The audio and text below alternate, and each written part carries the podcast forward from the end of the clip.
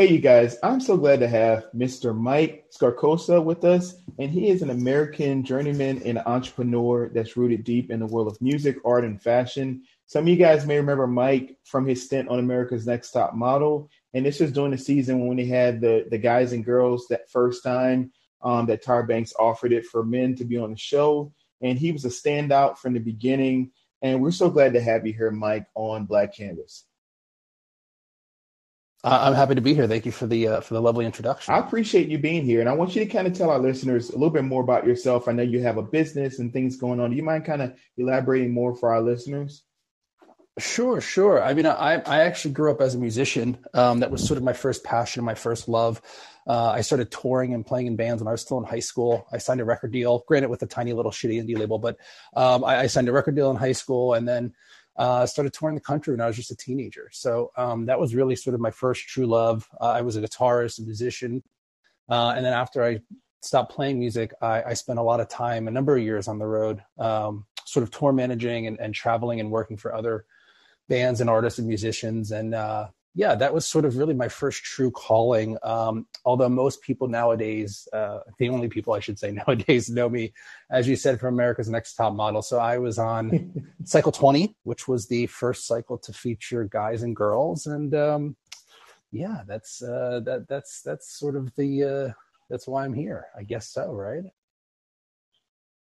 That's part of the reason why you're here. Sure. sure. but I think like the show itself, like it's a phenomenon with just like how many fans and especially since COVID, I know you've probably heard this many times that people have been had a resurgence of watching the show and and maybe your fan base maybe has expanded further with people just really getting to know who you are as a person and I'm just glad like I watched it originally before of course COVID and I remember when it first came out and you did such a great job you had a great spirit I think that Tyra Banks definitely, you know, she had a liking for you as far as like giving you that platform, and we could just tell that you were just excited to be there, and you just looked like you were having a good time. I was definitely having a good time. I don't know how well I was doing on the show, um, but I was definitely having a good time. So we'll, we'll leave it at that for sure. Right. but we also know with reality TV, I mean, nothing is real when you just look at You know, you, you say that, but I meet people that that still don't quite still don't quite get that to be honest with you. So, um, but you know, I don't see how they can. I mean, when I look at reality TV, I, I go way back to like Flavor of Love days. Now I'm really going back, but just like we all know that that wasn't real. But it was just like just seeing that on television, and I just know that. And I've talked to some other contestants from America's Next Top Model. So I've talked to Kenya uh, from Cycle Four. Uh, one of my good friends is Jocelyn. She was on there as well. Jocelyn Pennywell and then I talked to a few other people. I know Raylia was one person. I, am hopefully in the future we'll be able to kind of set our schedule. And I've talked to Mina as well. We've had a lot of one-on-one conversations, and I just love talking to people. And and I always tell them it doesn't have to be an actual interview. Just getting to know everyone in their stories, and everyone has a different takeaway from the show. But the one thing I always say is an opportunity is an opportunity, and you know, just being able to be on a TV platform and for people, millions of people to know your name is just it's unbelievable. Oh, a thousand percent. Yeah, it truly is. It really is more like a platform, and it's all sort of um, it's sort of what you do with it coming out of it, right? And I think there, you know, it's it's it's a very different experience for a lot of people. Um, it's a very different experience for a lot of people before me. I was cycle 20, right? I was the first one with guys. So, um, you know, everyone has sort of their own path and their own journey, if you will. But, uh, you, you know, I, I, I had a very different sort of set of circumstances sort of going into it. Um, you know, I never auditioned for the show.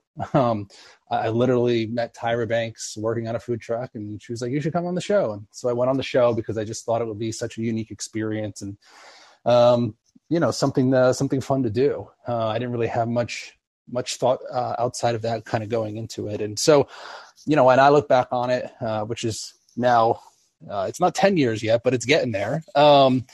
You know, it's um I look wow. back at it with very very fond memories, and like I said, for me, it was all just a very sort of unique, um, just a unique experience. You know, something else to sort of, you know, look back upon. I love that. And can you kind of tell me what was it like when you first entered the house? Like when you realized you were chosen, what was that experience like for you? Well, so again, so I uh, let me let me really think about the uh, the timeline of things here. So we filmed the show. It was like in February, so I think it'll be about nine years this coming February. So it was probably around this time um, is when I met Tyra. Um, yeah, it was probably right around Thanksgiving. I met Tyra working, like I said, working on a food truck. She goes, you know, you you should come on the show. Can I get your Can I get your number? Uh, which was hilarious. So I wrote my name and number on an order ticket for her. And um, you know, when she asked me that, I just thought she was being polite. You know, like I was like, oh, she probably does this with everybody. Like, no one's ever going to call me. Like that was just such a, you know, such an LA coincidence to sort of happen. And sure, it was about two weeks later, I got a call from one of the mm-hmm. casting producers, and they're like, "Yeah, we got your info from Tyra you know, we'd love to to to meet with you more. And um, at the time, I, I forget how it worked out, but there were a couple like open auditions and they wanted me to go to them and I, I, think i just straight up told them no. I was like yeah i'm not interested in doing that. Or i was like out of town and like wasn't going to be around. I forget exactly what the circumstance was. So i ended up sort of like sending them some short little you know video that i filmed and put together. And then i remember i did I did some sort of like Skype interview with again one of the producers, but you know, it felt like every time they'd call me, which would be like every other week, they'd be like, "Okay, great, you're sort of through to the next round. You're through to the next round. You're through to the next round." And in my back of my mind, I'm like, "Okay, sure, whatever, cool, like that's fine. Like nothing, nothing new here. Nothing changed in my book." So, um, I remember one time they called me and they're like, "Hey, we need you to film yourself as we have a phone conversation." And in my mind, I was like, why? like, why? Why do you want me to film myself? And then I realized they were going to tell me, hey, we've selected you to come into the house, and they wanted to like catch my reaction. Um, and I'm not a, uh, you know, I'm, oh, I'm, uh, gotcha. I'm not the most animated person. So when they told me, I, I, I think I said like, oh, that's pretty fucking cool, or something, you know, very casual and not the response that they were looking for at all. But, but, um, so yeah, that's when they told me that I was going to go um, and be invited on the show. That was sort of what they were looking for. And then even at that, I think there was about 30 people, guys and girls, that were actually invited. And then, of course, there was only what 12 or 14 that made the cast out of that, right? So even though you were selected to go, didn't mean that you were staying. Um, and when they were sort of like walking you through everything, they were gonna, they were telling us, yeah, so you could be gone for two weeks or you could be gone for two months and again at the time i was let's see i was 27 when i did the show. I was the oldest person at the time to ever do the show. Uh, I, had a, I had a life i had a job i had bills. You know I, I i was like listen i just can't disappear for two months. Like so i started telling everybody what was going on and they did not like that. But uh, again I, I, was i was uh, yeah, i had my own life i had my own things going on. This was just something that i thought was just sort of different and unique. And I said it's you know it's, it's something I couldn't pass up, so I I, I made it work. Um, but again, that's I just had a very different experience, even just going into it, than pretty much mostly everybody else. So. I love that you explained it that way because you parlayed it into a great career. We're going to talk at the end about your actual career that you're doing now, but I really want to talk about like being signed. I know you say you were signed to major modeling agencies, and I want to make sure I have the cities correct. I think you said Los Angeles when we talked New York, I believe, Miami, and Chicago, I believe, with some of the areas where you were signed. Yeah, yeah, pretty much every major city here in the states. Um, I never did any work overseas, uh, but what's funny again with the with the show, again, I'm going back here and thinking about it, and um, it was always again a little different for guys than it was girls. You know, there were there were there was many girls that were on the show that once they got off the show, like never even brought it up again because they sort of found it as a deterrent to their career, if you will. Um, but for a lot of the guys, mm-hmm. I think they kind of embraced it. Um, you know, but also just because you're on the show doesn't mean that you're going to get an agent coming off of it, right? Like it, it's again, it's all sort of a platform, and it's sort of how you utilize it to the best of your ability, right? Um, so, you know, when I came off the show, I actually mm-hmm wasn't sure if I was going to continue modeling or, you know, again, it, it, was sort of just this, this sort of blip, this sort of, this sort of thing that just happened. Um, and I actually was reconnecting with, uh, again, I grew up as a musician. So one of my old friends uh, from my music days, uh, we sort of reconnected after I was on the show. He was running the men's board at a company called MSA, uh, which is now defunct. I think they changed their name and maybe they don't even exist anymore. But anyway, he ran the men's board in New York and he was the one that signed me in New York. So that's where I first signed with an agency was New York, but it just ha- happened to be somebody that I had known from, you know, a previous life, if you will. Um, and then, you know, from there it kind of grew. From there, I signed in LA because they had opened up an office in LA. And then, you know, so on and so forth, sort of subsequent cities. Uh, usually how it works, right? You sort of have like one mother agency. Um, so yeah, again, it's all sort of, you know, sort of the weird twists and turns of life, if you will. But I think like that, those twists and turns helped you to create such a great modeling career for yourself, you know, and whether if it's short lived or not for some people, that's still an experience, you know, and especially like you said, when you get older. I know for a lot of the young ladies, unfortunately, in the modeling agency, that normally you have models at 13, 12, 14 years old starting out. And then when you turn almost over 21, it's almost like you're old in the modeling agency. And that's really not the case, but that's how it was back then. And, you know, now yeah, it, it's it's a very different world for for women than it is compared to men, for That's sure. True. So you know, to, for me to even speak about like, you know, what it's like being a female coming up in the industry um, is is really quite different. Now again, everything's sort of ever evolving and changing nowadays. Um, but yeah, it was it was it was definitely a little different, a little different guys. That's true. Now, did you have a specific shoot that you enjoyed the most, or one that you maybe felt like if you had made it farther in the show that you would have liked the audience to see? Your progress as a model? Is there a specific one that you saw other people shoot? Like, man, I wish that people saw how well that was for me, or I could have done that or killed it. Well, listen, I have to tell you, I, I went into this with zero experience, which was very clear once you saw me. Um, and you know, the whole time they, they make it seem like, oh yeah, we're, we're teaching you things and we're working with you. We're doing this, we're doing that. In reality, they're not doing anything. They're just filming you and, you know, making a show. They're making a show, right? It's a show about modeling, but at the end of the day, it's a show. So, you know, the fact that, you know, they, they want to see improvement from week to week and this and that, it's like, uh, I don't know, man. You know, like you guys shoot all the frames. We don't see a single frame. The only frame we see is the one that you show us. Um, you know, I highly doubt that sometimes the ones they use are the best frames that we had. Um, but again, it's a show. They're making a show.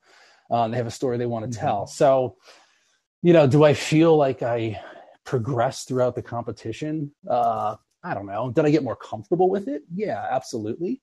Again, it was something very new to me. Um, you know, and I think anybody sort of going through something new, there's always challenges and you know, you're you're not sure what you're doing. And, you know, I got to do that in front of millions of people, which was super exciting. um, but it was. I mean, I love to see when you first started out to where you where you are now in life. I mean, now being a parent, being able to to use that as something that down the line that she'll be able to see this and say, "Hey, my dad was on that show," and you know, you'll be able to always have that memory. It's just something of, especially the people you were on the season with. They had a lot of strong standout contestants on that season. Total. So I think that's just something great. I love that.